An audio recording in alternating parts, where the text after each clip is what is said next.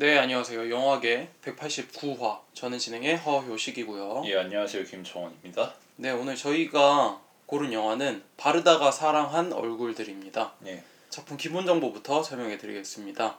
제목은 바르다가 사랑한 얼굴들, 제작에는 로잘리 바르다, 감독과 각본 편집에 아니에스 바르다, 음악에는 마티우 세디드, 배급에는 르박트고 개봉일은 2017년 6월 28일입니다.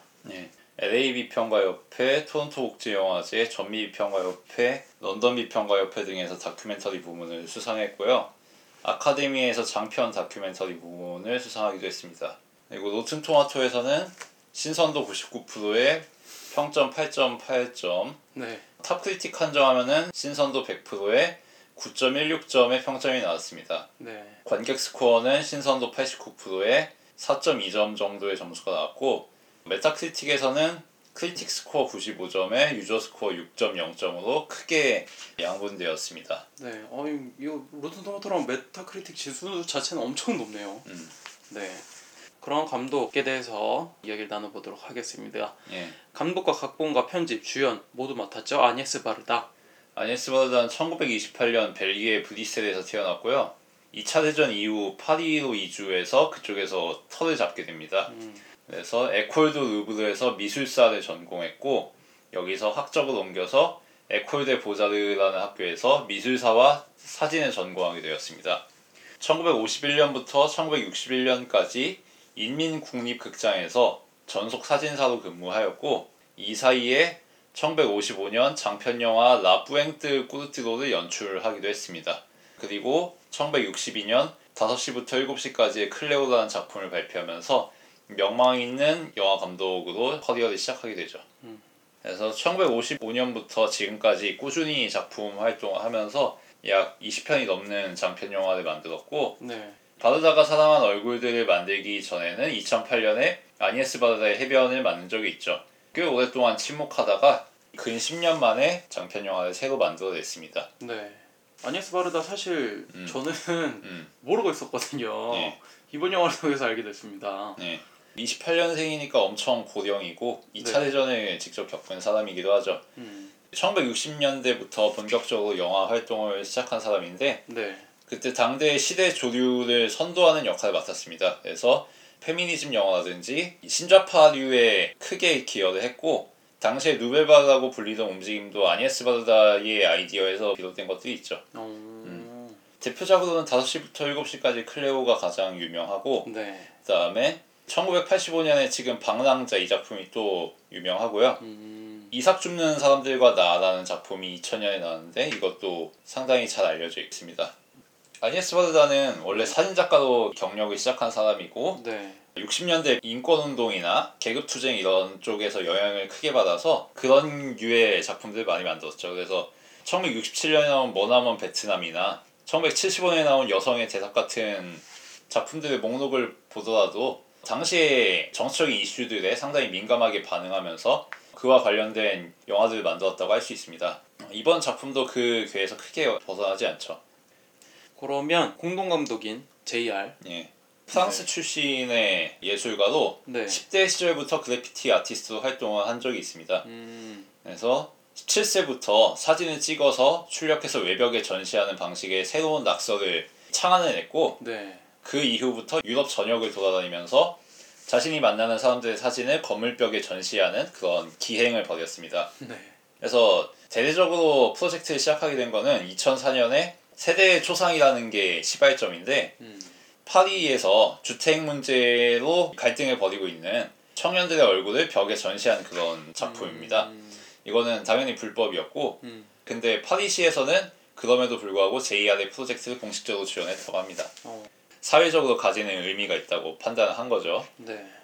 그리고 2007년에는 이스라엘과 팔레스타인 사람들의 얼굴 사진을 찍고 이것을 양측 국경지대 건물들에 부착하는 그런 프로젝트를 진행하기도 했습니다. 음. 그러니까 양국이 군사 분쟁을 벌일 때 거기에 양국 사람들이 살고 있다는 것을 상기시키려는 그런 작품들이죠. 음. 이 프로젝트를 통해서 JR의 명성이 크게 올라갔고 네. TED에도 출연하게 되는 계기가 됩니다. 어. 그 이후로도 지금까지 비슷한 활동을 하면서 음. 건물 벽면에 사람들의 외관을 전시하면서 그 사람들의 존재감을 알리는 그런 작품들을 만들고 있습니다. 네. 소개는 이 정도로 마치고 시놉시스와 함께 이야기를 나눠보도록 하겠습니다. 예. 정리하자면은 아니에스 바르다와 JR 네. 이두 사람이 프랑스 전역의 지방 마을들을 돌아다니면서 지역민들과 사진을 찍고 이걸 벽화로 남기는 작업들을 진행을 했고 그것을 촬영한 다큐멘터리가 이 작품인 거죠. 네. 음. 처음에 이 영화를 봤을 때는 음. 독특하다, 신기하고 음. 소재가 좀 재밌다라는 생각이 들었고 이게 그냥 다큐멘터리인가 싶은 부분이 좀 있어가지고 음. 장르가 혼란스럽다라는 생각이 조금 있었고 음. 이 영화의 뒷배경이랄지 음. 바르다가 어떤 사람인지 그리고 JR이 어떤 사람이었는지에 대해서 좀 알아야지 이해할 수 있는 영화인 것 같다라는 생각이 들었습니다. 예. 이 영화의 주제는 프랑스 지방 마을의 현실적인 조건이죠. 네. 광산촌도 나오고 음. 농장도 나오고 공장도 나오고 염소 키우는 가정도 나오고. 예, 유령화된 도시도 있고 네. 항만에서 컨테이너 작업하는 그런 생산 공장도 있죠. 그렇죠.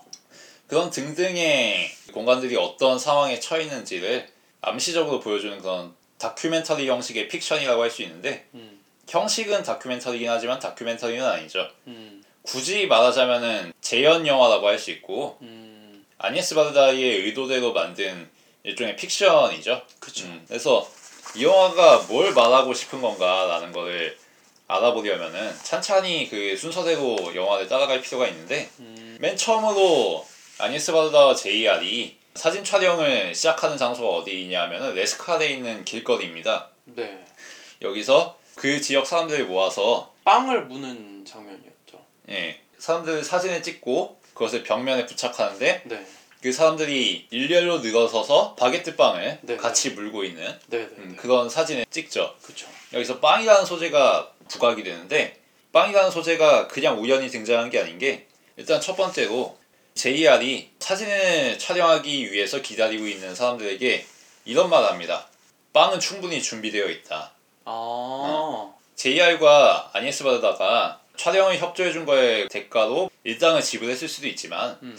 아마도 빵을 그냥 주는 정도로 음. 그쳤을 확률이 높다는 거죠. 네. 뭐 이 사람들이 그렇게 재벌은 아닐 거 아니야. 그치. 뭐이 영화가 그렇게 투자를 많이 받은 작품도 아닐 거고. 그러니까 이 사람들은 그냥 빵 보고 온 사람들이라고 할 수 있는 거지. 음. 뭐 프로젝트 자체가 재미있어서 흥미로워서 온 것도 있겠지만 음. 말하자면은 하루 먹을 빵 정도만 해도 나쁘지 않게 생각하는 그런 사람들이라는 거지. 음. 일단 그런 것들을 보여줍니다. 네. 그리고 빵과 대응되는 요소가 또 하나 등장하는데 그것은 눈입니다. 눈. 사진 촬영을 하려고 JR의 캠핑카에 들어가는 여성에게 아니스 바다가 요구를 합니다. 안경을 벗고 아. 맨 얼굴로 찍어주면 좋겠다고 네. 눈이 예쁘니까 네 네. 그리고 이 이후에 삐후플라주라는 마을에서도 아니스 바다가 다른 사람에게 비슷한 요구를 합니다. 안경을 벗고 찍어달라고 음. 눈을 보여달라고. 그러니까 이 영화는 굳이 말하자면 빵과 눈의 영화고 빵은 사람들이 처한 실상 음. 그리고 눈은 이것을 바라보는 카메라라고 할 수 있는 거죠. 음. 그런 두 가지 축으로 진행되는 영화라고 할 수 있습니다. 네. 첫 번째 에피소드에서 아니에스 바다가 압축해서 영화의 주제를 설명하고 있는 거고 음. 이것들은 강화되고 변주됩니다.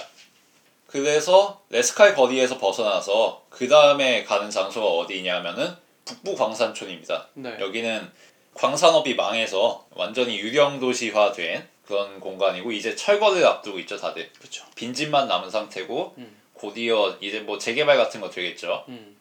여기서 아니에스 바르다가 화자로 선택한 사람이 잔인이라는 할머니인데 이 사람은 아버지가 광부로 일했던 사람이에요. 그쵸. 뭐 60년 전 이쯤 되겠죠. 음. 이때 잔인의 아버지와 잔인의 에피소드를 뜯어보면은 이 광산업이 아주 고대였다는 것을 알 수 있어요. 그쵸. 잔인의 아버지가 광산으로 출근을 하실 때마다 바게트 빵을 들고 갑니다. 엄청나게 커다란. 여기서도 앞서 말한 빵이라는 주제가 변주가 되는 거죠. 음. 이때 빵을 어마어마하게 큰 걸 갖고 가는데 네. 왜 그렇게 큰 빵을 들고 가야 했는지가 밝혀집니다. 잔인의 아버지는 일하면서 바게트 빵을 먹고 그러면 잔인은 뭘 먹느냐? 아버지가 퇴근을 해서 남겨온 빵을 먹는다는 거죠. 그쵸. 그 남겨온 빵이 석탄에 찌들어 있는 게 보통이기 때문에 음. 알루에트라고 부릅니다. 음, 음, 그러니까 그냥 정상적인 빵이 아니라 좀 특이한 빵이다 이거지. 음, 그러니까 이 가정은 석탄 파먹고 음. 살면서 겨우겨우 바게트 빵 하나로 부녀가 하루 끼니를 때우는 음, 그런 생활을 해온 거죠. 음, 한마디로 자니는 아버지가 남긴 빵을 먹으면서 살아온 사람이고 음, 지금은 아버지가 남긴 집에 여전히 살고 있습니다. 그리고서 난 이 집을 떠나지 않을 거다 라고 그치. 이야기하고 있고요. 이런 식으로 그 사람들의 환경을 보여주는 거죠. 석탄업이 왜 망했겠어? 이제는 석탄의 시대가 아니거든. 그쵸. 연료도 석탄을 쓰지도 않고 화석 에너지라고 존나 욕 먹는단 말이야. 음, 원자력 쓰고 뭐 청정 에너지 쓰고 그러지. 풍력 발전 쓰고 음, 독일에서 에너지 사오고 음, 그러면 이런 석탄을 캐는 사람들, 광부들은 갈 곳이 없게 되는 거잖아. 그럼에도 불구하고 어디로도 가지 않겠다. 이곳을 지키겠다고 말하죠. 네. 그리고 그런 자닌을 아니에스 바르다가 아버지가 남긴 집에 벽화로 크게 찍어줍니다. 네. 어. respect 이거죠. 말하자면. 그래서 눈물 지을 수 있었군요. 네. 그런 식으로 이 사람들의 삶을 기리는 작업을 합니다. 음, 그 다음에 가는 농장에서도 비슷하죠. 농장 주인은 이렇게 이야기합니다. 난 여기서 800에이크리의 내 땅과 1200에이크리의 다른 사람의 땅을 같이 경작해주고 있다. 음. 왜 같이 경작해주고 있냐면은 자기 말고는 경작할 사람이 없기 때문에 음. 다들 이 비전 없는 농장에서 떠나고 있는 거지. 음. 근데 이 넓은 땅을 혼자 경작할 수 없으니까 다 기계화 된단 말이야. 음, 음, 음, 예전처럼 사람들이 같이 인력으로 노동력으로 그거를 커버하는 게 아니라 소수의 사람밖에 없기 때문에 다 자동화되고 기계화 된단 말이지. 음, 그래서 이 농장주가 뭐라고 하냐면은 나는 트랙터 위에 손님으로 자리 잡은 것 같다 어, 라고 이야기를 합니다. 음, 그에 대해서 아니에스 바다가 어떤 식으로 영화적인 응답을 하냐면은 농장에다가 이 사람의 사진을 부착시켜 주죠. 음. 지금까지 해왔던 것처럼. 음, 그렇게 응답을 하니까 이 농장주가 이렇게 하면 누구 농장인지 누구 창고인지 분명히 알 수 있을 것 같아서 좋다라고 음, 이야기를 합니다. 음, 트랙터의 손님으로 초대되었던 그런 소외된 사람이 음. 농장 주인이라는 것을 분명하게 해주는 역할을 벽화가 그리고 이 영화가 해준다는 거죠. 음, 그런 비슷한 에피소드들이 반복됩니다. 염산 생산 공장에 간 것도 그렇죠. 음, 이때 염산 생산 공장에서 촬영분이 거의 끝나갈 때쯤에 명퇴를 하고 공장에서 나가는 직원의 사연을 꽤 긴 씬으로 잡아줍니다. 그쵸. 이때 이 직원이 아 자기는 이제 퇴직할 거고 음, 삶은 이제 절벽이다. 음, 어디로 가야 될지 모르겠다고 이런 이야기를 하는데 다 그런 위기를 겪고 있는 거죠. 점점 현대화되고 자동화되고 음. 세계 글로벌 경제가 고도화되면 고도화될수록 지방 경제는 위축될 수밖에 없잖아. 음, 다 도회지로 몰리고 수도권으로 몰리고 파리 근처, 마르세유 근처 이런 데로 다 몰릴 수밖에 없단 말이야. 음. 그럼 전통적인 제조업 생산에 맡았던 사람들, 1차, 2차 산업 영역에 종사했던 사람들은 다 할 일 없는 사람이 되는 거지. 음, 구조조정되고 재배치되고 음, 그런 사람들에게 무엇을 해줄 수 있느냐? 해줄 수 있는 거는 딱히 없다. 다만 벽화로 이 사람들의 존재감을 일시적으로나마 드러내고 이것을 영화로 영구적으로 보존하는 건 가능하다. 음, 그런 주제의식을 보여주고 있는 영화라고 할 수 있는 거죠. 네. 그런 지역 사회의 사람들의 모습을 보여주기도 하는데 이게 거기에서만 국한되지가 않아요 영화가. 그 아니스 바르다가 중간 중간 자신이 사진 작가였을 때 음. 찍었던 사진을 가지고 음. 또 어느 벙커에서 노르방디죠 거기. 아예 노르망디 벙커에 그 음. 사진을 붙이기도 하고 예. 후반부에 가면 바르다의 발을 사진으로 찍거나 예. 눈을 사진으로 찍거나 또는 점점 시력을 잃고 가고 있는 그 상황을 보여주기도 하고 음. 엔딩쯤에 왔을 때는 또 고다르와의 관계를 이야기하면서 음. 이 영화가 처음에는 사회적인 문제 지방에서 일어나는 소외되는 사람들의 현실들을 보여주다가 점점 바르다에게 초점을 맞추면서 무언가 얘기를 하려고 하는데 거기서 초점을 못 잡아서 아, 이 영화는 무슨 얘기를 하려던 거였을까? 에서 사고가 멈추면서 끝나버린 느낌이 조금 있었습니다. 저는. 음. 바르다는 지금 88세죠. 네. 예. 지금은 91세를 앞두고 있고 음. 한마디로 곧 있으면 죽을 사람이에요. 그러네요. 영화에서도 계속 암시가 되죠. 그리고 점점 시력을 잃어가고 있어. 아, 이거는 물리적으로 시력을 잃어가고 있다는 얘기도 되지만 더 이상 영화 감독으로서 활동을 못하게 될 수 있다는 것을 보여주죠. 음, 그런 상황에서 바르다가 할 수 있는 거는 뭐냐? 라고 했을 때 비록 이 영화를 찍으면서 만난 순간들이나 소외된 사람들의 일상도 곧 사라지겠지만 마치 노르망디 해안에서 썰물 때 만든 벽화가 밀물 때 없어지듯이 음, 모든 것이 다 훼손되겠지만 그럼에도 불구하고 영화로 기록할 수 있고 지금 멀어가고 있는 눈으로 이걸 할 수 있다 라는 걸 보여주는 작품이라고 봤습니다. 음, 네, 그러니까 고다르와의 이야기도 네, 그뭐 아니에스 바르다와 고다르의 시절은 50년이 넘었다는 걸 생각하면은 뭐 나는 낭만적이죠. 네, 바르다가 임- 과거와 점점 멀어지고 있고 음, 음, 죽어가고 있는 사람이라는 것을 보여주는 소재이기도 하죠. 그렇게는 생각을 못했네요. 계속 서운하고 막 이런 얘기가 나와서 약속을 잡아놨는데 음. 뭐 여튼 그런 정치적인 이슈 말고도 음. 영화가 굉장히 귀여워요 사실 그치. 캠핑카에서 사진이 나오는 시스템도 굉장히 귀엽잖아요 사진 음. 찍자마자 거기서 엄청나게 큰 종이에 거대하게 나오는 것도 그렇고 그치. 사람들의 반응도 귀엽고 음. 전체적으로 진지한 눈으로 여러분들 이런 사건이 있습니다. 너무 경악스럽지 않나요? 막 이런 태도가 아니라 그냥 뭐 이런 사건도 있는데 그냥 우리의 눈으로 귀엽게 귀엽게 만들었습니다. 음. 그런 태도 자체가 이 영화에 좀 묻어나와 있는 것 같아서 뭐그 음. 정도로 이야기할 수 있을 것 같아요. 네. 그리고 또 재미있던 에피소드가 그 염소 농장에 가는 거죠. 음, 음, 음, 네. 이 염소 농장은 한 군데를 가지 않습니다. 두 군데를 가는데 음. 네. 첫 번째 농장은 염소들의 뿔을 제거한 농장이에요. 음, 그리고 두 번째로 가는 농장은 염소들의 뿔을 제거하지 않는 그런 농장입니다. 네. 첫 번째 농장은 공장형 농장이고 음. 두 번째 농장은 방목형 농장이에요. 음. 첫 번째 농장에서는 염소 240마리를 기르고 두 번째 농장에서는 60마리를 기릅니다. 음. 첫 번째 농장에서는 착유기로 매일 800개의 치즈를 만들고 그쵸.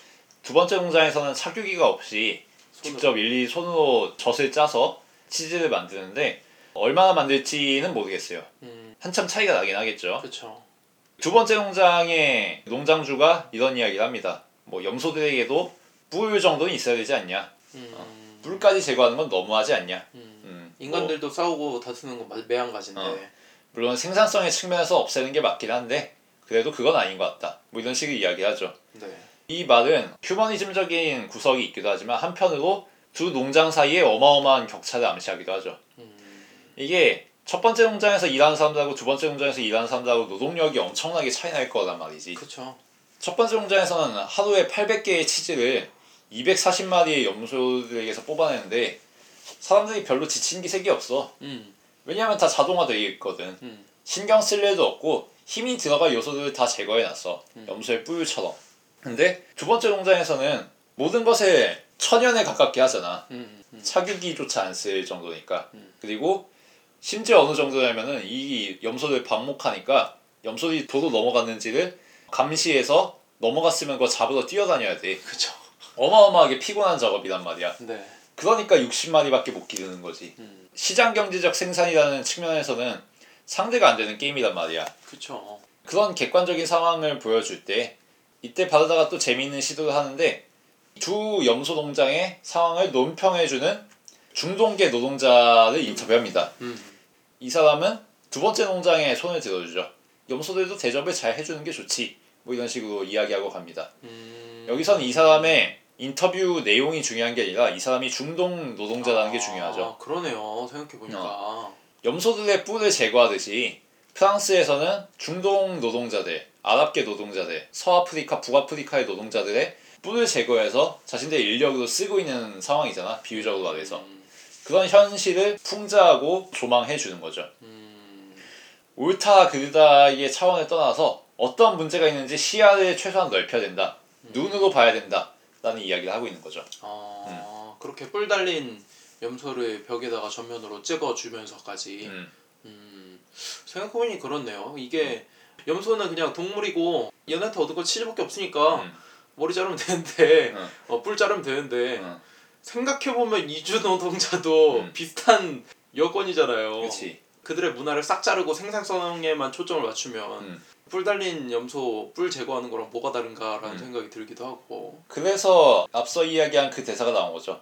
동물들도 싸우긴 하지만 사람들도 싸우는 건 매한가지 아니냐. 음, 그런 식으로 이 프랑스의 외국인 문제, 인종 문제와 염소하는 종의 문제를 등치시키는 거죠. 음, 지금 우리가 도회지에서 누리고 있는 물질 문명의 성과만이 전부가 아니라는 것을 이야기해 주는 거죠. 음, 음, 인스타나 클럽이나 이런 음. 것에 가려져 있는 진짜 현실들 음. 우리가 대충 짐작은 하지만 평소에 그냥 불편한 진실로서 망각하고 사는 것들 음. 것들을 폭로해주는 상당히 정치적인 영화라고 할 수 있고 네.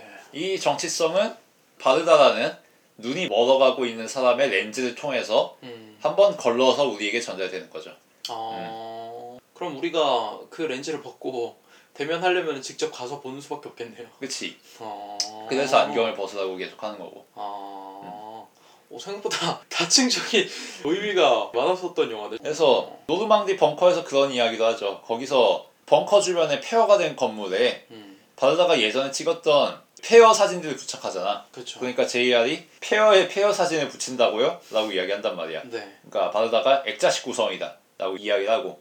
그러니까 이 영화 자체가 액자식 구성이라는 이야기도 되는 거죠. 음. 실제로 형식도 그렇지. 음. 피사체가 있고 음. 그걸 사진으로 찍은 다음에 사진 찍는 걸 영화로 기록하는 영화잖아. 그쵸. 어, 두번 거르네요. 그렇지. 그런 식으로 영화 자체도 구성이 되어 있고 영화를 통해서 프랑스의 지방민들이 처한 현실을 보여주기도 하지만 음. 이것을 찍는 바르다와 JR의 태도도 보여준단 말이야. 음. 음. 그런 식의 액자식 구성이라고 할 수 있는 거죠. 어, 그래서 그런 식의 이야기를 했구나. 음. 그런 의미에서 컨테이너 음. 에피소드도 꽤 재밌는 에피소드였겠네요. 음. 그 여성들의 사진을 찍은 다음에 컨테이너에 조각조각 잘라서 맨 처음에 음. 붙인 다음에 그 다음에 다시 재조립을 하잖아요. 음. 조립이 되어서야 사진이 완성이 되고 음. 그 속에는 어, 그 여인들이 안에서 그 음. 컨테이너 문을 열고 파닥파닥거리는 음. 그런 장면도 그렇지. 어떻게 보면 그것도 액자식 구성이네요. 음. 짜맞춰진 조각조각 퍼즐들을 맞춰내는. 음. 음, 그 여성들의 벽화를 남긴다는 것도 좀 인상적이지. 음. 사실 이 사람들은 노동자 집단에서 주연이 아니잖아. 애초에 노동자들의 아내로서 선택이 된 거지. 그쪽에서 직접 일하는 사람은 그 중에 3명밖에 없단 말이야. 음, 그럼에도 불구하고 벽화도 남겼죠. 네. 이 사람들에게도 비중을 할당해 줘야 된다는 거지. 여성 작가로서 아니에스 바다의 자의식인 거고 이건. 음, 노조에서 투쟁하는 남편들만 중요한 게 아니라 그 사람들과 함께 배우자로 가정을 꾸려가고 있는 아내들의 사연도 들어봐야 된다라는 음, 입장인 거고요. 그렇죠. 그리고 그렇게 컨테이너를 차곡차곡 올려서 사진을 완성하는데 쓰인 일은 한 번도 없었는데 음. 그렇게까지 주연으로 추대해 주는 것도 음. 좀 의미심장하다 싶습니다. 음. 그리고 사실 이게 프랑스에서만 벌어지는 일이 아니잖아. 한국은 더하지. 지방은 이미 붕괴되고 있어. 음, 심지어 가정을 꾸리는 최소한의 토대라고 할 수 있는 출산부터가 지방은 어렵지. 음. 왜냐면 산부인과가 다 망해가고 있거든. 음, 지방에 내려가는 사람들이 없으니까 태어나는 애들도 없고 애들이 없으니까 산부인과 망하고 음, 산부인과가 없으니까 사람들이 당연히 그쪽에서 애를 안 낳지. 그치. 그런 악순환이 반복되어 가고 있는 거고 음, 예전에는 한국이 제조업이 아주 강력한 국가였고 음, 고용 창출이 잘 되는 나라였으니까 지역마다 거대한 대기업 공단 하나씩은 있었단 말이야. 음, 뭐 기아 자동차든 포스코든 뭐 등등등. 근데 그런 기업들 점차 다 공장을 해외로 옮기고 있잖아. 중국이나 동남아도 다 공장들 빠져나가고 있단 말이지. 그리고 한국에서는 도해지 중심으로 정보화되고 자동화되고 뭐든지 다 어플로 돌아가는 시스템이란 말이지. 그쵸. 컬리마켓, 음. 당근마켓 이런 걸로 다 물건 구매하고 음, 그러면은 사람들의 일자리는 계속 없어지는 거지. 음, 도회적인 흐름이 강화되면 강화될수록 그걸 그리고 막을 수도 없어. 음. 더 효율적인 게 사실이거든. 그쵸. 시대의 흐름을 역행하면은 오히려 더 힘들어질 뿐이란 말이야. 음, 지금 이 흐름이 어떻게 보면 최선의 생존책인 거지. 지방은 그렇게 죽어가고 있는 거고 음, 대가로서 지방의 거점이 다 풍비박산 나고 음, 가정이 해체되고 사회가 망하는 그런 문제가 프랑스만의 문제가 아니라 음, 지금 전 세계적으로 일어나고 있는 일이고 음. 공장 노동자, 전통적인 생산직, 제조업 노동자들의 현실과 다 관련되어 있는 문제라는 거죠. 음, 그런 점에서 지리적으로 국한된 문제가 아니라 세계적인 문제를 찌르고 있는 영화다라고 말할 수 있을 것 같습니다. 네. 어, 스미스가 방금 얘기한 거에서 또 생각이 났는데 지금 우리나라에서 외국인 노동자 중에 음. 농업 쪽에서 일하는 것 때문에 또 이슈가 한번 생겼죠. 그렇지? A라고 하는 지역에 반일, 논일을 음. 도와주러 계약을 한 외국인 노동자가 있는데 음. A라는 밭에서 일을 하다가 갑자기 싫어가지고 B라는 밭으로 데려가고 B에서도 일을 하고 C라는 밭까지 데려가가지고 거기서 또 일을 하니까 하루에 뭐 14시간 음, 뭐 이렇게 노동을 했다 반일을 음, 그리고 나중에 월급을 받아보니 A라는 밭에서만 일하는 돈을 주더라 그렇지. B라고 C라고 하는 밭에서는 계약이 안 돼 있기 때문에 파견된 거거든 그냥. 네, 그냥 노동력만 착취된 거죠. 어. 마치 뿔을 제거한 염소 보듯이 차규기에 쫙쫙 뽑힌 거지. 그쵸 노동력 기계 쫙쫙 뽑아서 외국인 노동자를 쓰는 거죠. 음. 근데 또 농장에선 또 그렇게 얘기를 해요. 아 인건비가 엄청 나가니까 이렇게 음. 안 하면 밭이 유지가 안 된다. 그렇지. 그럼 뭐 어떻게 하라는 거야? 그럼 어떻게 할 수가 없어요 지금. 음. 뭐 인건비도 올라갔는데 최저임금도 음. 올라갔는데 밭에 일을 할 사람은 없고 그렇다고 외국인 노동자를 기계 마냥 굴리는 거는 뭐 이건 말이 안 되는 거지. 하지만 현실이 이미 우리나라에서 그렇게 되고 있는 것도 스미스가 얘기한 프랑스만의 이야기는 아니다라고 하는 것과 어, 음. 맞는 거죠. 그러니까 그거는 사실 누구 하나의 책임으로 돌릴 수가 없는 거지. 음. 구조적인 상황 자체가 그렇게 몰고 가니까 음. 일종의 생리적인 환경인 거지. 마치 사람이 나이를 먹고 늙어가면 신체 기능이 떨어지고 점점 죽음에 가까워지면서 모든 것을 복구할 수 없게 되는 것처럼 이전으로 돌아갈 수 없는 것처럼 이런 경제적인 상황, 사회적인 구조도 죽어가고 있는 거다. 음. 죽어가고 있는 거 어떻게 살릴 거야? 수명에는 한계가 있는데 음. 그러면 그런 죽어가고 있는 상황에서 뭘 할 수 있는가? 우리가 할 수 있는 건 딱히 없고 영화로 이것을 보존하는 방법밖에 없다. 음. 음, 라고 이야기를 하는 작품이라고 생각합니다. 음, 그런 현상들을 바라보는 데 있어 우리들의 안경을 벗고 직접 맨 눈으로 바라보게끔 인도하는 게 이 영화다라고 네. 네. 그러면서도 자극적이거나 선동적이거나 직설적이지 않죠. 음, 그 대부분의 메시지가 행간을 좀 바라봐야 짐작할 수 있는 것들이잖아. 음, 바게트 빵이라는 소재 얼마나 은유적이야. 음, 음, 염소라든가 야하지 않지 그렇게. 음. 물탱크에 어. 물고기 붙이는 거는 재밌긴 했어요. 어, 그것도 뭐 상징적인 이슈지. 음. 그 공장은 무슨 공장이냐 하면은 소금으로 염산을 만드는 공장이란 말이야. 음, 소금이 어디서 왔겠어? 바다에서 어, 나왔지. 물탱크에서 왔겠지, 바다에서 음. 왔겠지. 그러니까 물고기들이 거기 붙어 있는 거고, 물고기들은 뭐겠어? 그 공장에서 일하는 노동자들이 물고기들이지. 음. 이 물고기들이 어디서 공수된 거냐면은 뜬금없이 나온 게 아니고 바르다하고 JR이 수산시장에서 사진으로 미리 찍어옵니다. 그쵸. 뭐 미리 찍었는지 나중에 찍었는지 모르지만 편집을 통해서 어떻게 짜맞췄는지 모르지만 음.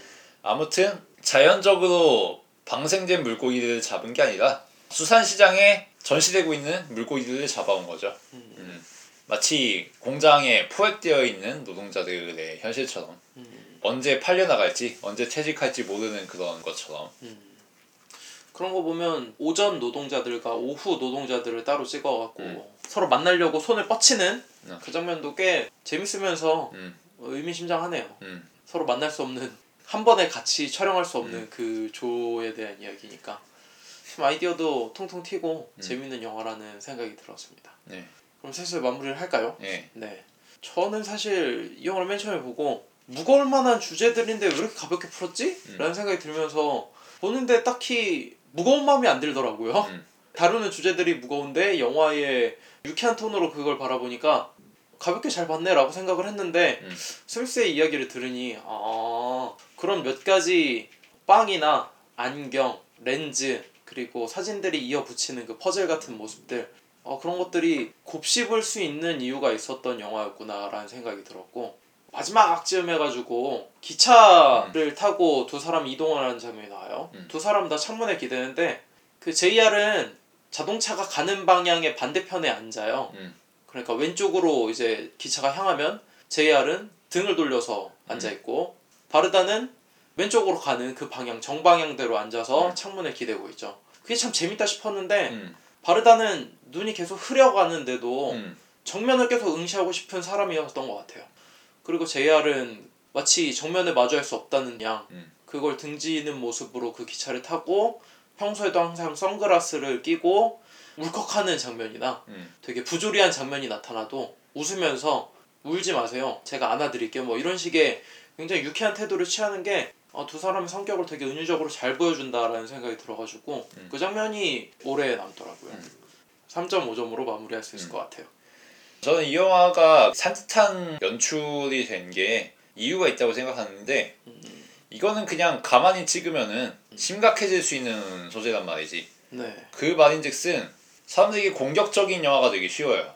음, 왜냐면은 이 사람들이 이렇게 죽어가고 있는 데에는 누군가에게 책임이 있을 거 아니야. 그쵸. 어. 물론 세상 만사라는 게 딱딱 책임이 온전히 나누어지는 건 아니지만 이런 시골들, 지방들, 촌락들의 현실을 보여주는 순간 도해지에서 문명을 누리고 있는 무 사람들을 공격하는 행위가 될 수가 있죠. 음. 음, 그리고 죄책감을 느끼게 하는 그런 불편한 영화가 될 수 있는 거지. 음. 그런 식으로 전선을 형성하고 싶진 않았던 것 같고 음.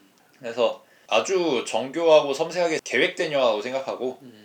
다큐멘터리 형식을 그럼에도 차용한 거는 이 영화의 설계는 픽션이지만 영화에서 제공하고 있는 그 사람들의 삶 자체는 진짜다 라는 걸 보여주고 싶었기 때문에 다큐멘터리 형식을 차용했다고 봐요.